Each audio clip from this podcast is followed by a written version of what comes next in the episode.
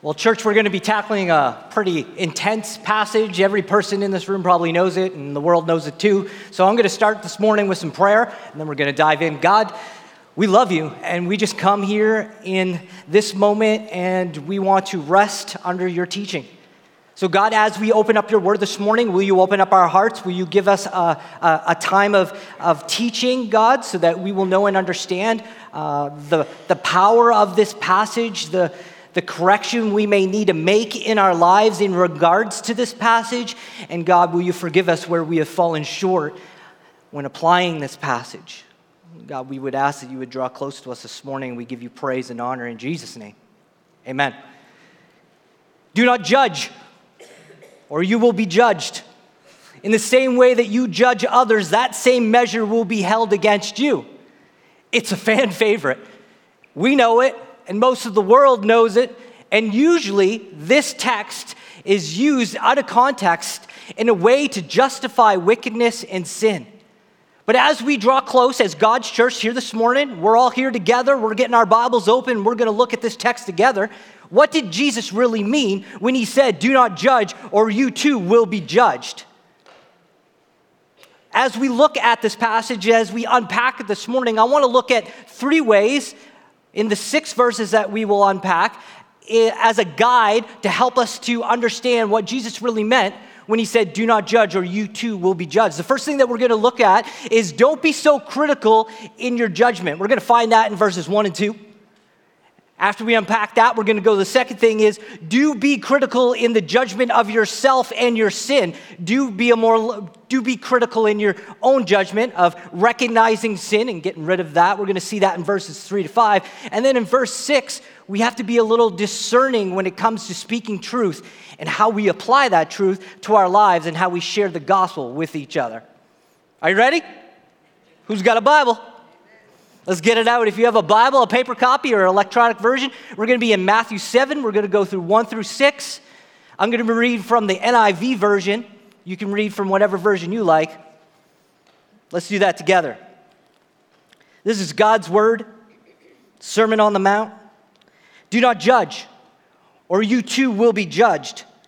For in the same way you judge others, you will be judged, and with the measure you use, that measure will be used against you. Why do you look at the speck of sawdust in your brother's eye and pay no attention to the plank in your own, own eye? How can you say to your brother, Let me take that speck out of your eye, when all the time there's a plank in your own eye? You hypocrite. First, take the plank out of your own eye, and then you will see clearly to remove the speck from your brother's eye. Do not give to dogs what is sacred. Do not throw your pearls to pigs. If you do, they will trample them under their feet and they will turn and tear you to pieces. This is the word of God. May add a blessing to the reading of it this morning. Let's look at that first guide or verse thing that we're going to use to look at how to understand this passage. Do be, don't be so critical in your judgment. And the first real question for us this morning as we look at the text is what did Jesus actually mean by the word judge? What did he mean by that? Is he asking us, or is he saying that we should never ever point out sin in brothers' lives? Look at the language, it says brother. That means that we're in a close relationship, we're in a family. It's not someone that is outside of Christ, it's someone who is in the, in the fold, it's someone who is a shepherd, it's someone who you're doing life with, it's someone who knows Jesus. So is Jesus actually saying that we should never look into the lives of others and make a comment? Does Jesus mean that we should never uh, correct ourselves or look at ourselves and correct our own lives? That we should be self reflecting and, and asking the Lord, God, where have I fallen short? Is that what Jesus means? Are we not to be concerned about the actions of other believers as they're coming and going and doing life and growing in, in faithfulness in the Lord? Well, Jesus is actually not referring to that, those ju- types of judgment at all. In fact, as you'll see in the next few verses as we unpack, Jesus actually gives the church instructions to be discerning about our lives, to actually be our brother's keeper, to look into the lives of others, and to be actually discerning how we, as God's people, handle the truth. Because the way we handle the truth in our broken and fallen world may not be good for you, may not be good for us, and you can get hurt. So, what is Jesus talking about? What does Jesus mean by do not judge? Well, to answer that question, we have to first do something that most of the world doesn't do. We have to put it in the context. What does this mean?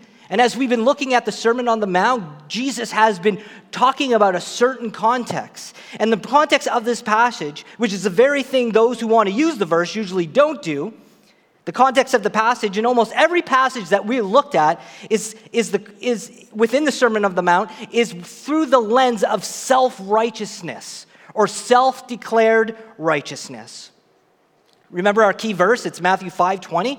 It says, for, unte- uh, for unless I tell, for I tell you that unless your righteousness surpasses that of the Pharisees and the teachers of the law, you will certainly not enter the kingdom of heaven. Jesus says that, okay, your righteousness has to be past theirs, but they have a certain type of righteousness that's leading them straight to hell.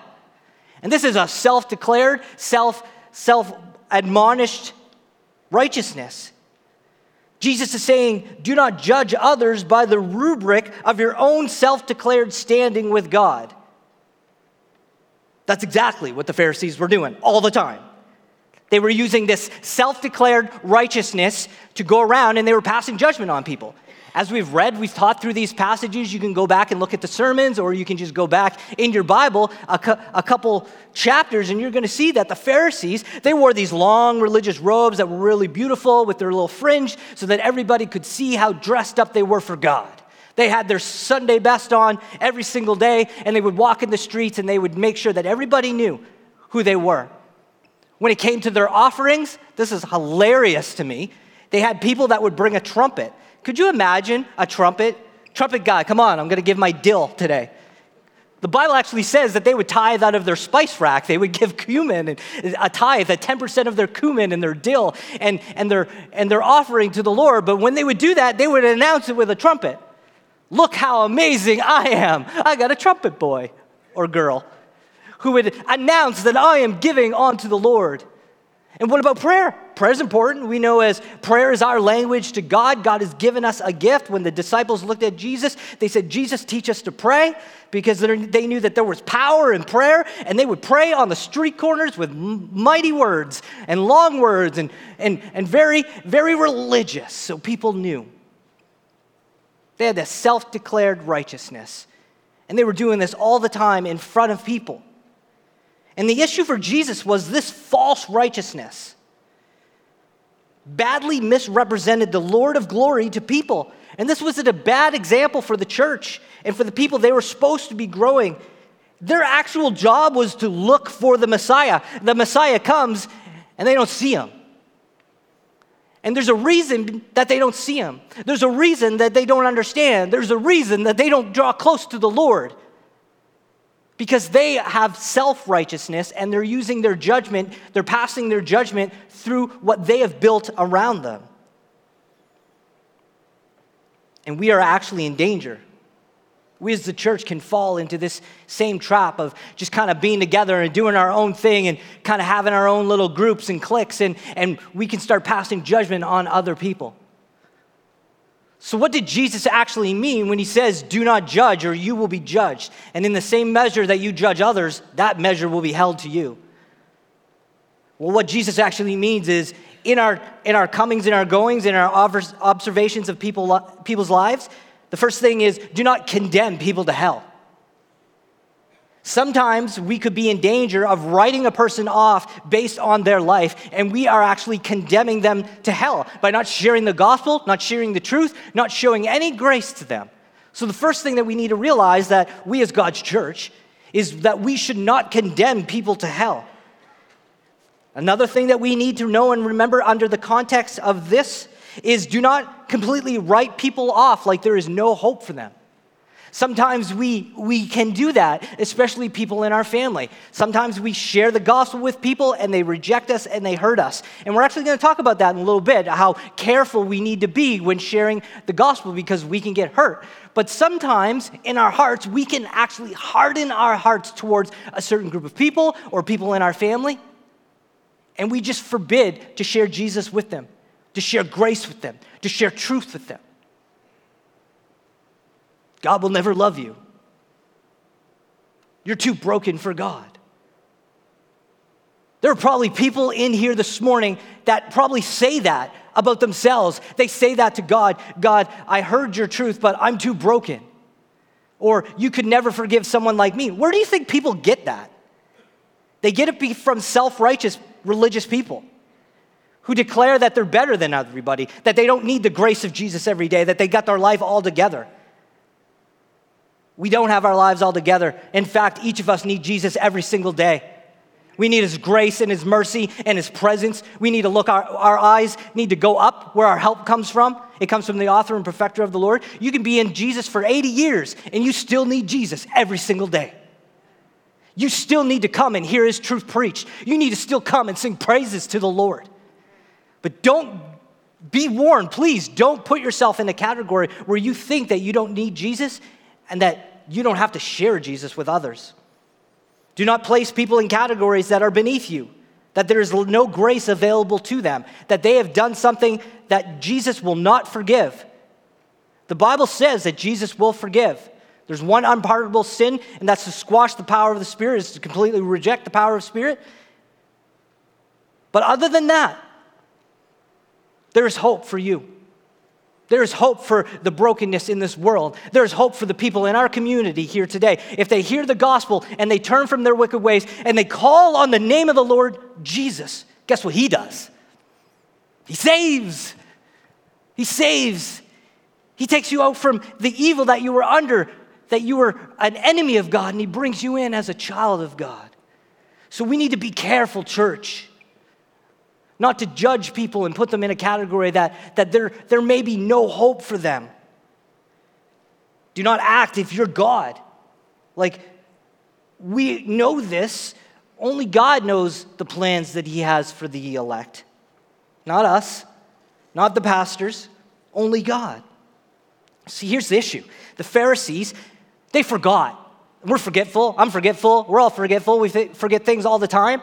Uh, my, my daughter has become a real, real helper in my life of me, helping me memorize and, and call to my attention things that I continually forget on a regular basis. We're forgetful. And that's exactly what the Pharisees did. In their pursuit of righteousness, self declared righteousness, they forgot that God rescues. They forgot that it is He who saves, it is He who changes the category from from enemy of God to child of God in adoption. It is He who justifies, deems not guilty. They forgot this. It is He who sanctifies. The Lord draws us in as we learn the Word of God. I draw close to God, God draws close to me.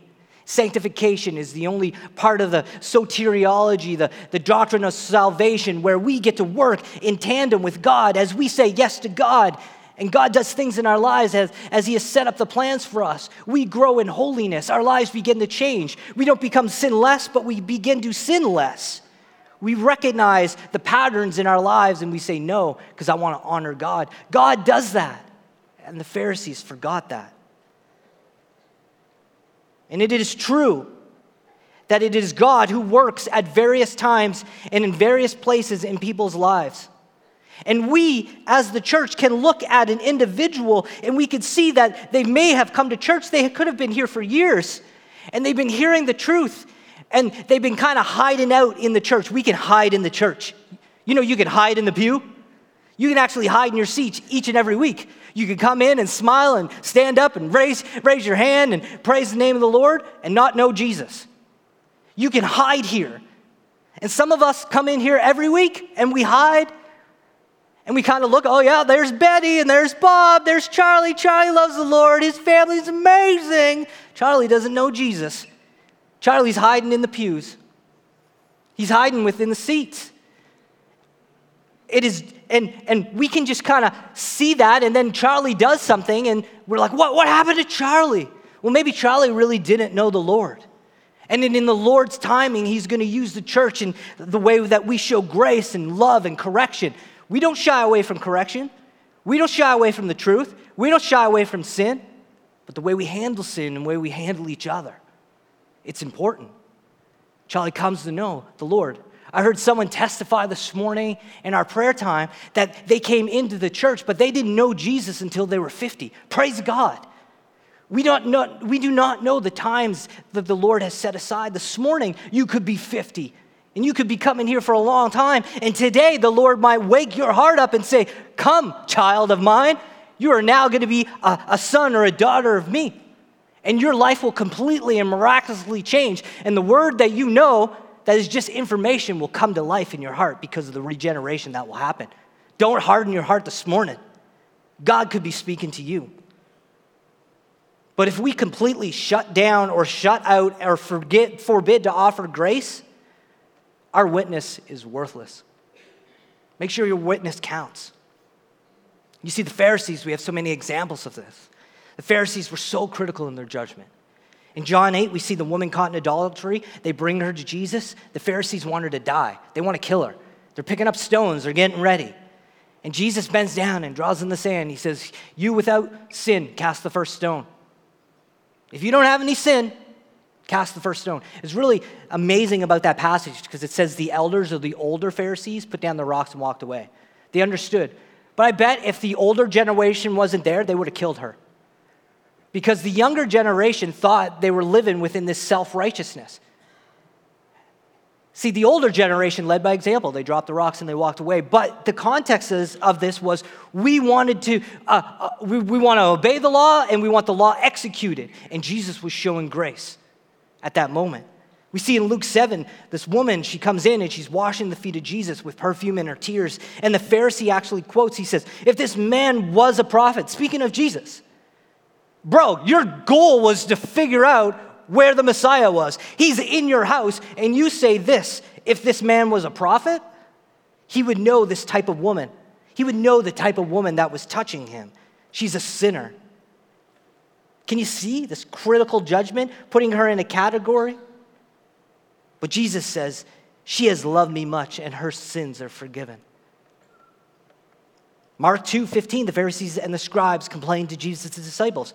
Why do you eat with why do you eat and drink with tax collectors and sinners? There is a great divide that is beginning between the religious people and the common people. And Jesus Jesus' response is it is not the healthy that need a doctor, but it is the sick. And I have come to call, I love it, the righteous. I'm coming to call the righteous. These people were declaring that they were righteous, and Jesus is saying, I'm calling the righteous. I'm, I'm not coming to call the righteous, but the sinner to repentance. Those who are in need, those who are not self describing themselves or self declaring that they are righteous. And he says, I'm calling them to repentance, to turn. I think one of the greatest examples in the Bible, it's one of the, one of the examples I use a lot in my teaching and I refer back to, is the story of the lepers. The story of the lepers is if you had a spot one day, and spots on skin kind of hold a, a, a, real hard place in my heart due to my, my own life. But if you had a spot in your, on your skin, the rule was you go, to the, you go to the priest, you go to the chief priest, and you get them to examine it. And they would look at it and they'd send you away for seven days. You come back and you look at it again. And then they would make a declaration. And this declaration was powerful. The declaration was you were either clean which, if you were clean, you would go and do some ceremonial washings and you would do some purifications and you would sit out a little bit from worship, but you'd be okay. Nothing really happens to you. You come back the next week, you worship God if you're clean. But if you got the declaration that you were unclean, everything in your life changed. You couldn't go back home, couldn't get your clothes, you were marched outside the city. Not only were you excommunicated from your family, you weren't allowed to do life within the family. You weren't allowed to go to temple. You weren't allowed to sacrifice. You weren't allowed to worship. They were removing people right from this. Not only that, but a person who was unclean with leprosy would have to put their finger in the air when anybody would draw close to them, and they'd have to put it under their nose, and they had to yell, I'm unclean. So they had to testify anytime somebody walked by them that they were, they were unclean, which meant that they weren't allowed to go into community which meant that they were excommunicated, they were lonely. And Jesus comes on the scene. And I love that Jesus went to the lepers.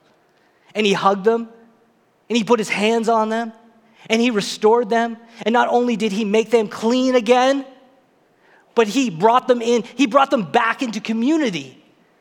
And that's what the Lord does for us. We come in here with our mess, with our spots. And if we were honest this morning coming in here, some of us, including myself, put my finger in the air God, I'm testifying, I'm unclean. Jesus says, I want to meet with you. Isn't that great news? I want to draw close to you. You're not unclean. In my presence, with what I can do in your life, when you trusted me by faith, that declaration, you think that you're unclean, he's like, child, come close. It is in Jesus, he can change our whole lives. So here's the warning for us be careful. Be careful, brother. Be wise, sister, in how we judge others.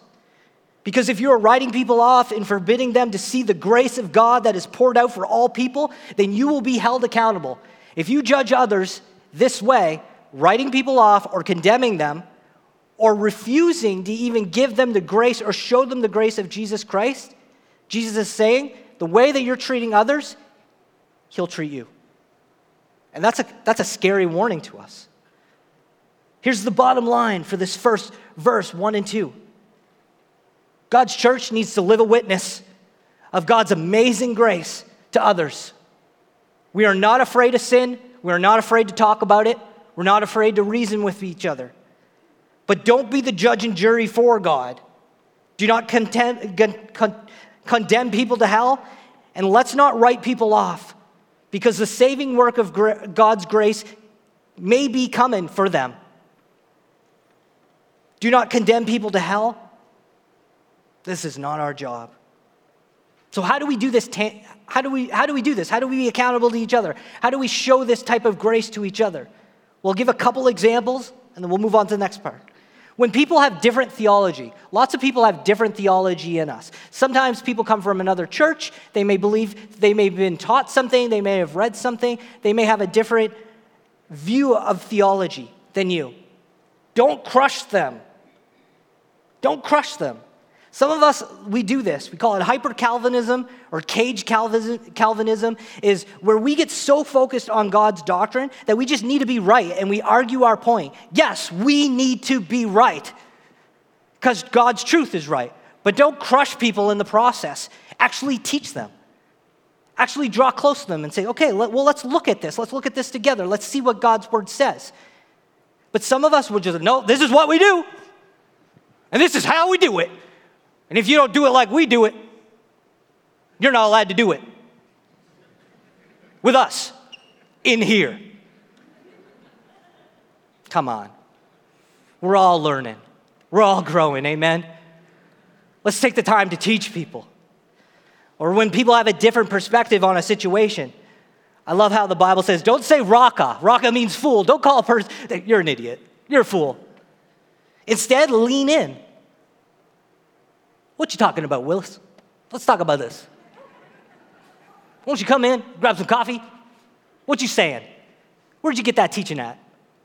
Let's talk about it. And you put it on the table and you reason. You seek out the believer and help them. Let's look at this. Look at the opportunity. Look for the opportunities to present God's word. But be careful. We'll talk about that in a little bit. But if people have a different perspective on a situation, don't write them off. Look for opportunities to teach God's, God's truth. Invite them to your DC group.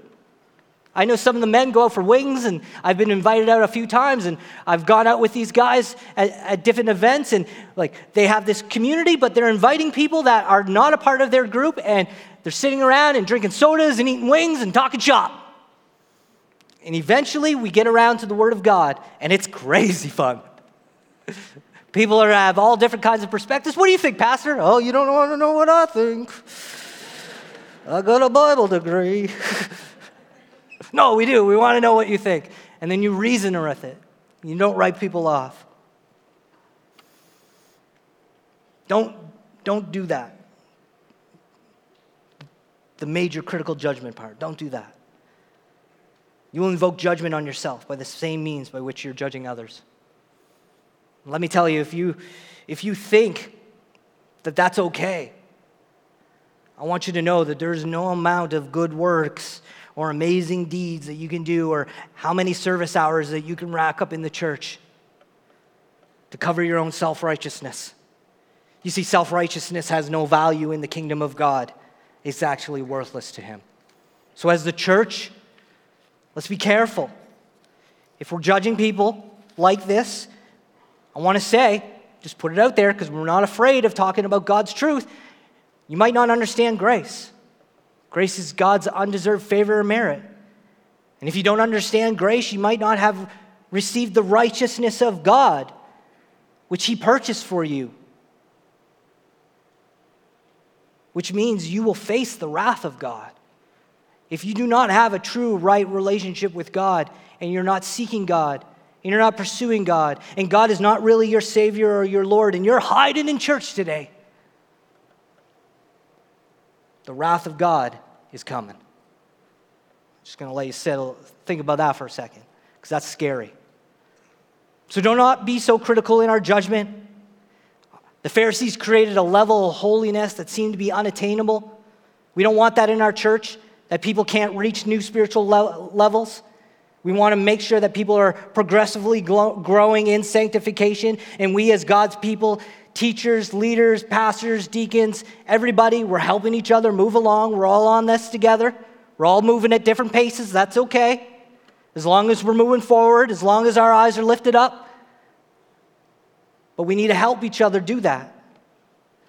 Don't create your own little club and not let people in, because that's what they did. They elevated themselves and deemed others who didn't live up to their standard living of, of the law as unholy, as sinners, as, as castaways. Go outside the city. And Jesus doesn't do that. So don't be so critical in your judgment. Number two, as we look at judgment, verses two to five, we're going to see. Do be critical. So here's where you get to be critical. You're like, oh, you're taking all of our fun away. We like to be critical. A lot of people like the negative. We actually talked about that in prayers this morning. It was a prayer that went up. Sometimes we are so quick to go to the negative than to the positive. Well, here's an opportunity for you to be critical. Do be critical when judging your own sin. It's great. Look at the passage. Why do you look at the speck of sawdust in your brother's eye and pay no attention to the plank in your own eye. How can you say to your brother, Let me take the speck out of your, your eye, when all the time there's a plank in your, your eye? You hypocrite. Take the plank out of your eye, and then you will see clearly to remove the speck from the brother's eye. So Jesus is using a hyperbole here to get this point across to his disciples that and he's referring to these little specks in the community, brothers doing life together, brothers and sisters, people within the kingdom of God doing life together. He's saying there's two types of sin there's specks and there's logs or planks. He doesn't say, do not call out sin, ever. But he's saying the approach of how we call out sin is important. And he's saying, be careful. He's teaching his disciples to be careful that you're not like people who are supposed to be drawing close to God, that you're acting as if you're drawing close to God, that you're, you have a, a, high standard of holiness in your life, but you're blinded by your own self righteous standings, and you fail to see that your own sin is piling up. He's saying, Be careful. How can you even do this? So I brought out a plank. Look at this. It's a little dangerous. So he's saying, like, this is hilarious. This is Jesus' imagination. He's talking to his disciples. He's saying, You want to go, you, with your self righteousness, you want to go and take the speck. Let me get a speck. Let me get a speck. I don't want to, this is Pastor Jordan, so I don't want to wreck it. He might need it for his house. I broke a piece. I owe you, I owe you $70 because wood is expensive. So here's the speck of sin. And you're gonna call, you're gonna be furious about this speck of sin. But you're walking around like this. And Jesus is saying, This is how I see you. This is what you're doing. I don't know if they can see me. Mike, can I come off the stage? Yeah, what if I just jump? I'll just jump. Can you imagine me just sitting in the in the pews like this? Hey Ramon, I want to talk to you about your sin. And I hate it. You, you just need it. You, uh, what about you guys? How you doing? Like the reality of what Jesus is doing here is hilarious. And, but it's, it's actually kind of sad because we can actually be coming in today like this. And the thing that he's saying is, you're so blinded about your own pile of sin, but you're so on guard for Jesus. You're on, you're on, you're on guard to making things right in people's lives because you're a, you're a specker. You're looking for the specks. Like, could you imagine that as like a group at, in the front, like Jen and Greg, like as we, uh, as we interview people for greeting? Are you a specker? Because we need more speckers in, in our church. See, Christians claiming the name of Jesus but completely missing the mark, 100% in sin every day, just blind towards the opportunity to go and deal with their sin and ask God to remove it, are coming in. They're not even thinking about their own thoughts and actions, but are judging others, and they're actually teaching others to do the same. Hey, join my club. We got jackets. We're looking at your eyes. And some of these Christians, have you ever dealt with a planker? I have. Have you ever gone and called someone out on their sin who does it, who's blinded to their sin and it's like this? They get so angry. How dare you? I know the Lord. I am not in sin. Well, James 4:17 has something to say about that. Anyone who knows the good they ought to do and do not does it is in sin. And if you know you have sin in your life, but you are constantly just bypassing that and you're bringing judgment, critical judgment, towards your brother and sister, and you're not dealing with the sin that is amount, mounting up in your life, Jesus has something to say. Not Pastor Nick, not that I'm afraid of you, I'm just going to go to the big guy. He has something to say. He says you're a hypocrite. He says you're an actor and you're a faker and you're a joke and you're not to be taken seriously. Because you have the opportunity to go to God at any time and deal with your sin. But you choose not to, and you go and you pass judgment on other people. This is exactly what he's saying. He says, Why do you look at the speck in your brother's eye, but when you know that you do things that fall short of the glory of God and you do not deal with it? See, Jesus is teaching that you will never be able to rightly help those you are witnessing grace to if you don't first examine your own life. So we are called to be critical in our own life when it comes to our own sin. We are called to examine ourselves. We're called to sit before the throne of God and ask God, search me by the power of the Holy Spirit. See, Jesus wants you and me to examine our lives for sin and sinful patterns. Not just sin, God, I fell short of your glory today, but actual patterns. I was talking to Leah, one of my youth leaders and young adult leaders, uh, just last week at the patio, and we were talking about different ways that we do life together and different ways we do ministry. And she says, she asked me, what do you do when, to kind of think about your life when it comes to sin patterns of sin? Because we were talking about in our Romans 7, we were talking about the patterns of habitual sin. I said, every day before I go to bed, the last thing I do when I get in bed and I pull the covers up snug, I, I recount the whole day. From the morning I get up to the moment I get back in bed, pull the covers up, I go through every moment. Like if you just kind of get in the pattern of that, and I'm looking, I'm scanning I'm scanning the day. Where did I miss the opportunity to show grace? Where was I in sin? Is there something going on that I need to confess? Is there things going on that I need to be aware of that could develop into a pattern? And I kind of scan through that and make mental notes, confess my sin to the Lord, ask the Lord to bless my family, and then I go to sleep and get up, and then I start the day. I pray, put my feet on the ground, get ready for the mission of God.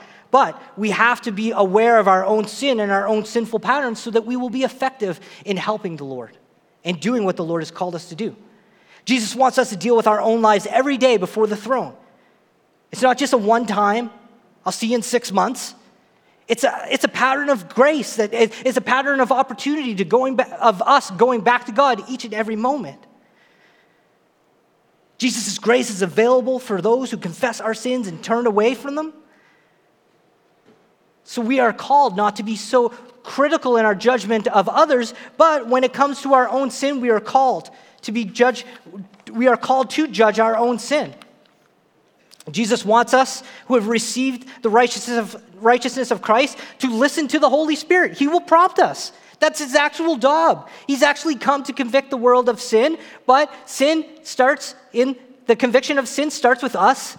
He's not going to bypass us and go to others. He wants us to be in right standing always with the Lord. And that's amazing for us. It's a great opportunity to us for us to listen to the Holy Spirit as He teaches, as we grow, as He shows us our next step in the growth plan of Christ. Can we help others while we're going through this process? Of course. Should we talk about sin? Absolutely. Do we help brothers break free of sinful patterns? Yes. But before you correct others, make sure you can correctly see. Do you guys know that I got laser eye surgery? So I got my motorcycle license. I know. I didn't buy a motorcycle yet. So I'm, i put my helmet on and I wear glasses. My glasses keep falling, fogging up, and the glasses are shifting. And I'm like, I want to drive a bike, but I don't want to wear glasses. And I have a real good friend in the church, he's my real good brother, Pastor Jordan. And I asked Pastor Jordan, Jordan, what do you think about laser eye surgery? He says, I got it. It's great. You should get it. So I did. It's scary. It's scary when you're laying on that table. It's scary when they bring a scalpel and open the lid and they take your eyelid out or your eye lens out. That's scary. I did not like that. But I could see great. Next day, I was a little blind. That's okay. I'm healing up. But I noticed on my left eye that there was a spot, a black line. And I just left it. I thought, oh no, it just needs to heal more. But I went back on vacation, and then last week, I went back to the doctor, and they, they did something, and the lens was off a little. That's why I could see the line. So they made a correction. I could see perfect. But I thought that I could just leave that little thing in my eye and I'd just, just go on with life. But I had to get it corrected. And that's the same thing. We need correction to be able to see properly, to be, be able to be used by God. See, I thought I would be just healed and I'd be fine, but I really needed to be corrected. And that's what God gives us here this morning.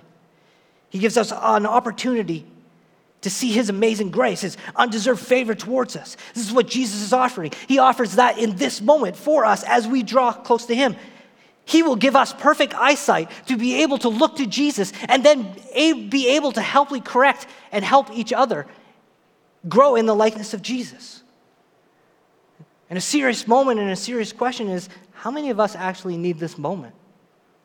How many of us really need Jesus to take that speck or that plank or that log or that tree. Maybe you have a cabin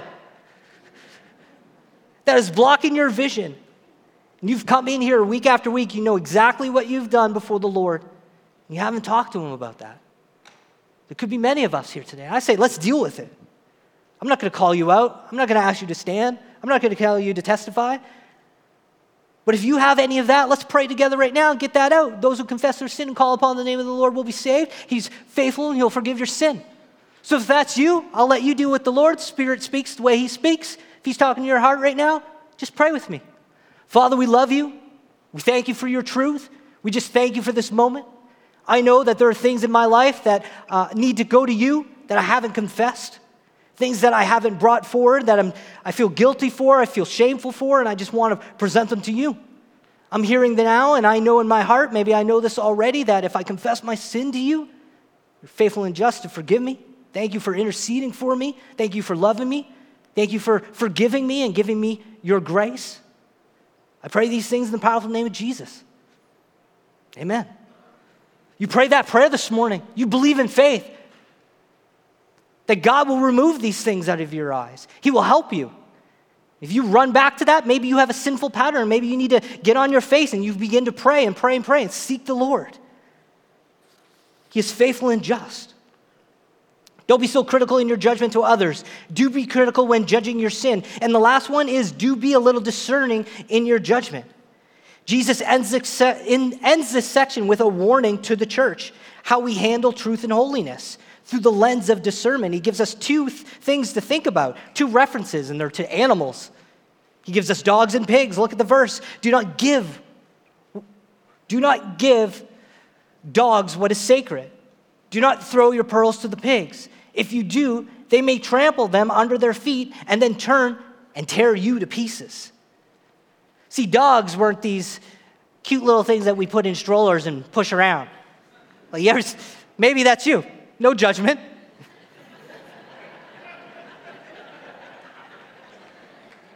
but Jesus is talking about dogs. He ain't talking about those ones. He's talking about these filthy scavengers that would come and they would come in and they would tear things apart and they would eat. And they were just looking for ravishing food. They were just looking for food. They're hungry. And he says, Beware of, beware of the dogs. He says, Do not give what is sacred to the dogs. Then he says, Pigs. And if you know anything about pigs, pigs are, pigs are terrifying. No wonder the Jews didn't eat them. Like, the pigs would actually eat human flesh. And I read in some of the commentaries that people had to be aware of their children. It wasn't like today, like, I'll see you at five o'clock, go play.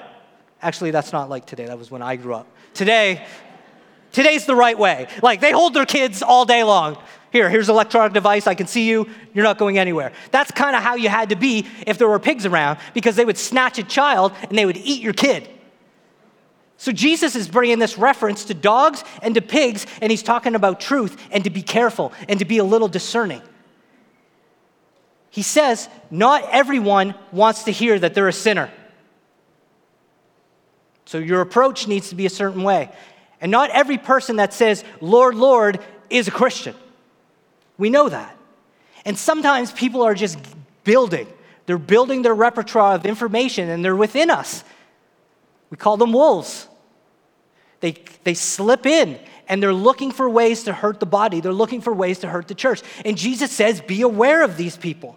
It is a warning against mistaken zeal in proclaiming the gospel of the kingdom to those who only intend to bring mockery and ridicule and abuse and even maybe death to the bride of Christ. They're looking for ways to take people out. So, what does this mean for us? Wrapping this up right now, what does this mean for us in our everyday? We are called to be discerning in who we speak to. Don't be surprised if you receive hate if you post truth on an open social media. Don't, don't be surprised. Uh, the amount of young adults that come to me and said, Well, I just wanted to tell people about Jesus and everybody hates me. Yes, you're posting on an open thing. Also, remember that if you don't study the Bible, read the Bible, or study theology, and you want to present truth to a broken world, most likely the people that you want to speak that to, they know the Bible, they know the scripture, and they know the truth, and they're going to come against you. So make sure that you know your audience, who you're bringing this truth to. Make sure you're studied up. Make sure you're actually part of a DC. Make sure you're growing in the knowledge of Christ so that you'll be able to present the truth. Because if you come with only a half truth, they're going to come and they're going to slit your throat. That's a little graphic, but that's the type of enemy we have steal, kill, and destroy.